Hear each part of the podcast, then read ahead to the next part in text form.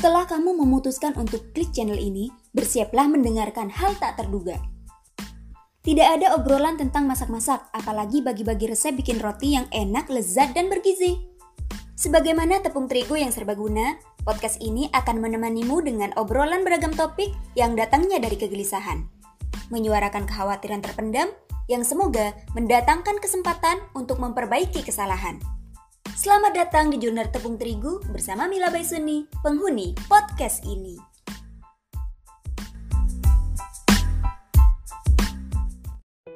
Halo teman dengar, kini sudah sampai di hari ke-11 bulan Desember.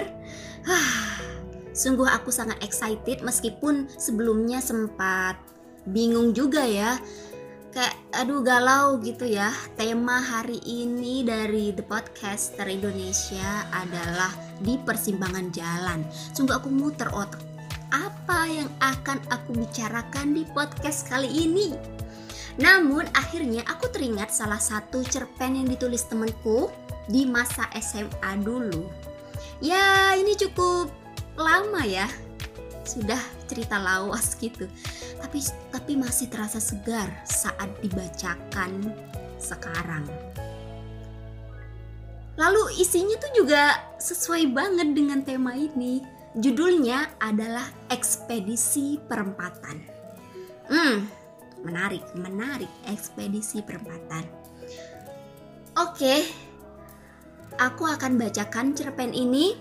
Semoga kalian suka dan sebelumnya aku berterima kasih banget sama temanku Nurul Alfiah Kurniawati di mana dia adalah penulis dari cerpen yang akan aku bacakan di episode kali ini.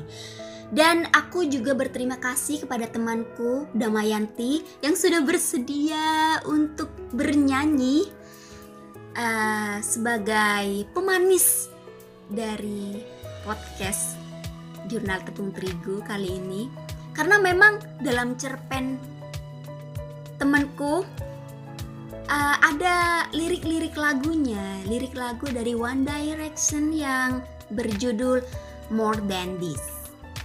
Terima kasih kepada kalian.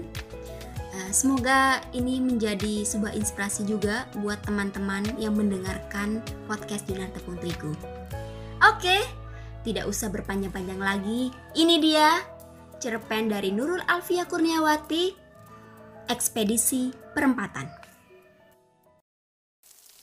Hujan, aroma sampo, November. Saat awal kisah ini dimulai, masih dengan aroma sampo yang sama, hujan turun sebagaimana tahun sebelumnya. Dan November datang setiap tahun tepat waktu. Hanya manusia-manusia ini yang mengekalkan diri pada perubahan try, try, try.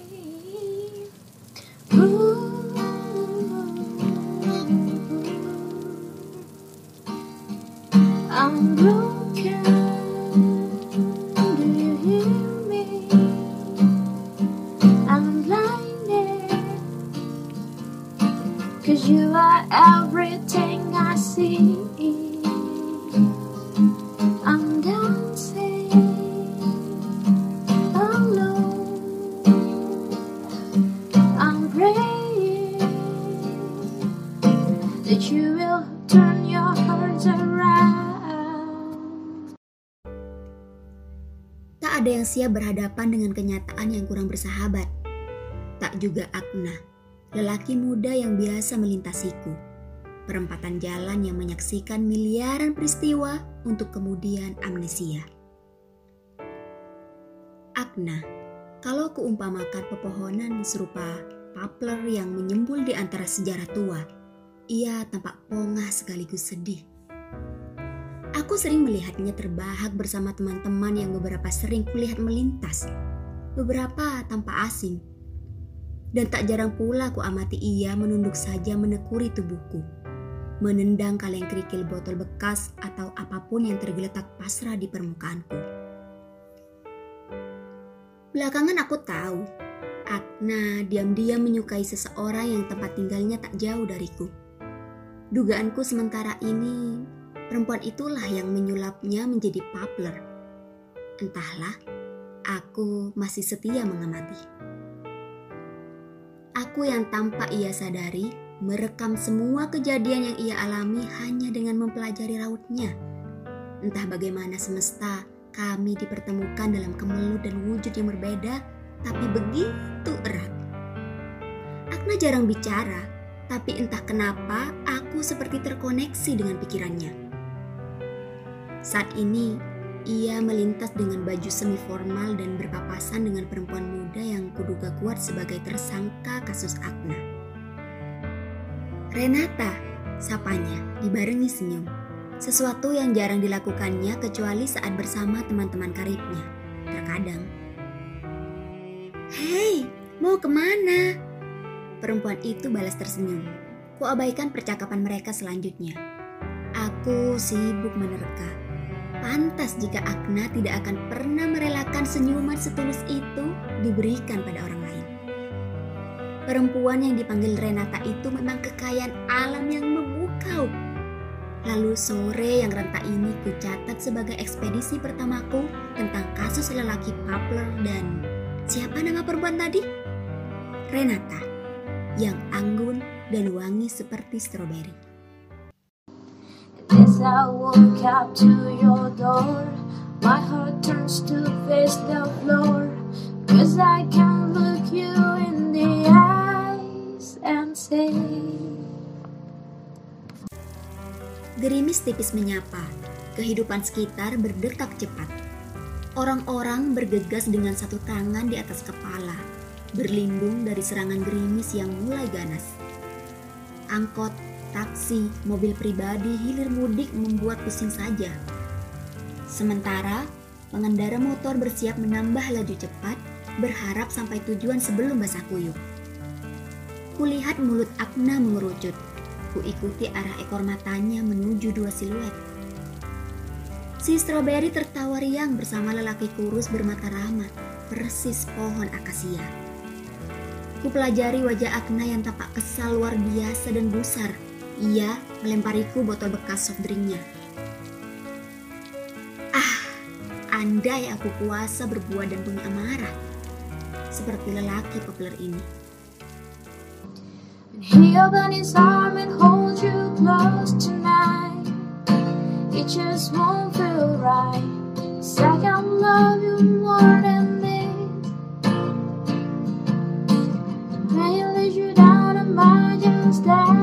inside. It just don't feel right. Second love you more than this. Can love you more than this.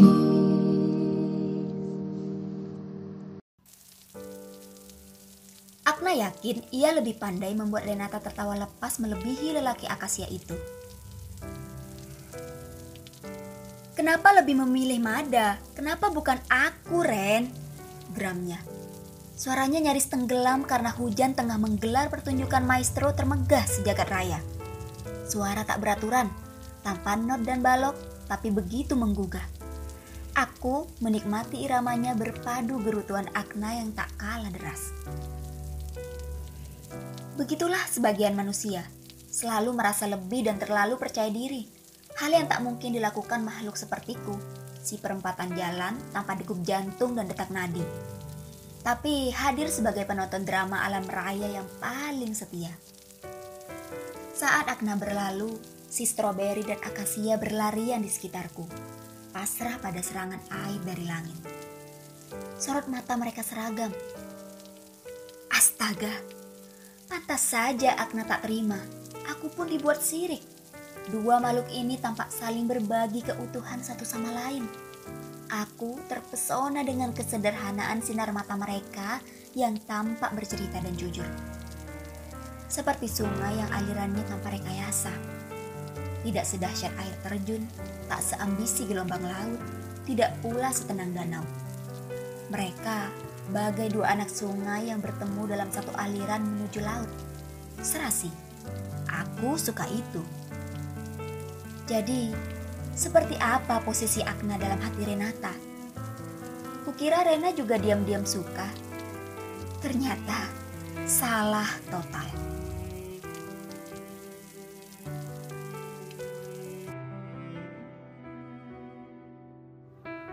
Seandainya aku dapat bersedih sebagaimana langit bermendung, permukaanku bisa jadi retak dan semakin pekat. Baru kali ini kulihat Akna berlutut tampak rapuh seperti ranting kering. Papler seperti hendak meninggalkan dimensi musim. Apa? Ada apa?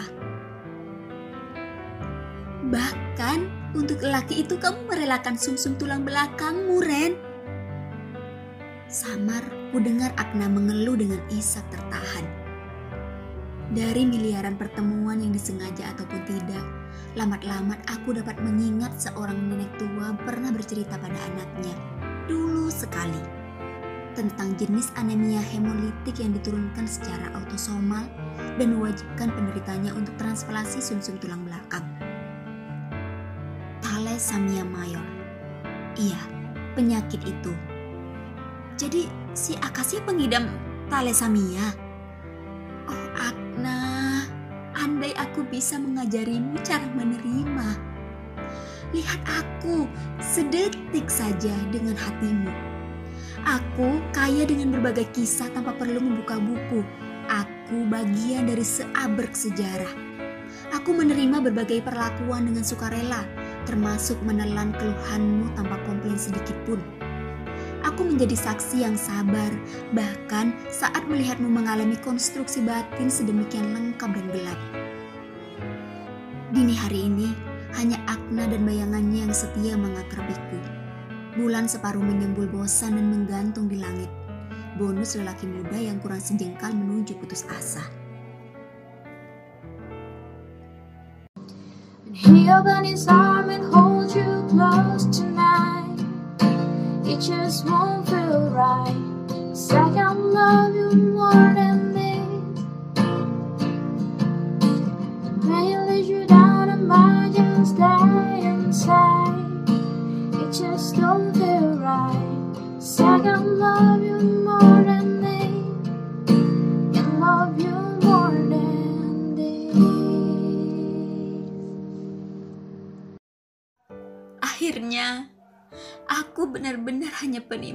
Aroma stroberi dari rambutnya yang ikal besar dan indah dalam pikiranku. Dalam pikiran ini, aku membaui parfum bayi yang menguar tiap pagi saat kami berpapasan di perempatan ini.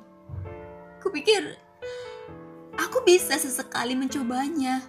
Dia indah sekaligus tak terjamah. Dia sukses membekuk hatiku bagai buronan yang menyerah, mengangkat dua tangan tanpa niat melawan. Lalu sekarang dia lupa nama, tempat dan peristiwa. Ya amnesia pasca operasi, bahkan pada Mada. Kalau lelaki itu saja dilupakannya, apalagi aku. Berarti selain kala, aku juga terlupakan, Bi. Akna menangis pada teman karibnya. Kadang merelakan itu jalan paling bijak. Begitu saran temannya. Tapi Agna tak acuh saja. Bagiku lelaki menangis adalah pemandangan langka. Jadi kurekam baik kejadian ini. Pada tahun keempat terhitung sejak ekspedisi pertamaku bulan November lalu. Simaklah, lelaki paplar ini lupa bahwa si stroberi berhak memilih jalan hidupnya sendiri. Semua makhluk pun begitu dan tugasnya sebagai manusia adalah menerima. Seperti halnya aku, perempatan jalan yang sabar, ketidaklapangan hati yang memuarakannya pada tangis malam ini, berikut kumpalan rasa kecewa, kesal, rindu, muak, dan sepi. Tersangka kasus ini ternyata Akna sendiri. Ia menyulap dirinya sendiri menjadi pabler. Karena ia tak memenangkan perang batin di pengadilan bernama realitas. Rena si stroberi pun Mada yang serama akasia hanyalah bagian dari cerita ini. Akna terlalu yakin sanggup mengekalkan kebahagiaan untuk orang yang disukainya habis-habisan. Lagi-lagi ia lupa kebahagiaan tak sebata tampak berbentuk iboga ataupun pensil dan jenis barang yang tampak adanya. Padahal bahagia adalah bagaimana hati mengapresiasi tanpa rencana dan sandiwara. Dan si Papler Akna adalah makhluk berjenis manusia paling pelupa yang ku tahu. Palu diketuk, ekspedisiku bubar jalan. Orang-orang kemudian bertanya, Bagaimana nasib perempatan jalan kemudian? Dengan bangga semesta menjawab, Jangan banyak tanya, ia bisa jadi telah amnesia. Belajar sajalah untuk menjadi sabar sesabar-sabarnya seperti perempatan jalan, simpang menuju berbagai arah. Pada hujan yang turun, pada November yang bertandang, Renata tetap wangi sampo stroberi dan wangi parfum bayi. Bedanya, kali ini Mada tengah berusaha mengembalikan kenangan mereka dalam ingatan Rena pasca transparasi tempo hari. Semua orang tetap suka cerita mereka yang sederhana, seperti aliran sungai yang apa adanya. Tak selalu mulus,